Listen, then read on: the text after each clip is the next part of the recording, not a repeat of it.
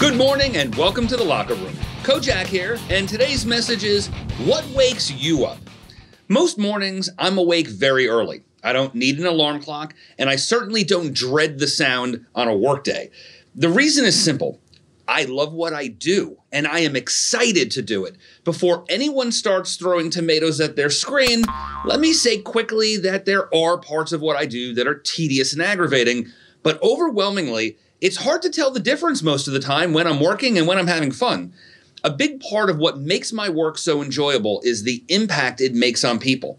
Making money is great, and there's nothing wrong with the ambition to experience everything life can offer. That said, it's not uncommon to find highly paid professionals griping about how unfulfilling their work is.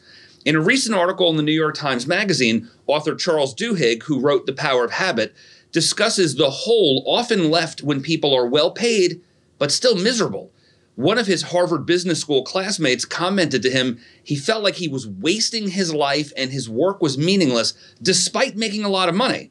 As Duhigg notes, and I quote, there's no magic salary at which a bad job becomes good.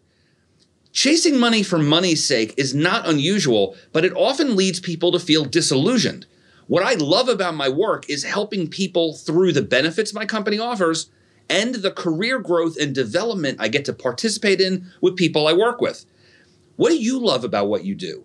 If you're struggling to answer, or if you dread the moments before your alarm goes off in the morning, it may be worth asking what makes you happy.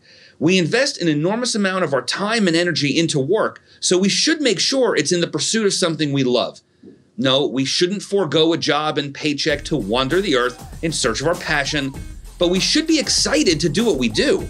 So today, let's ask ourselves what gets us out of bed in the morning? Because it's chasing that that leads us to our very best life. Thanks for joining me in the locker room today, guys. We'll see you next time. Make it an amazing day.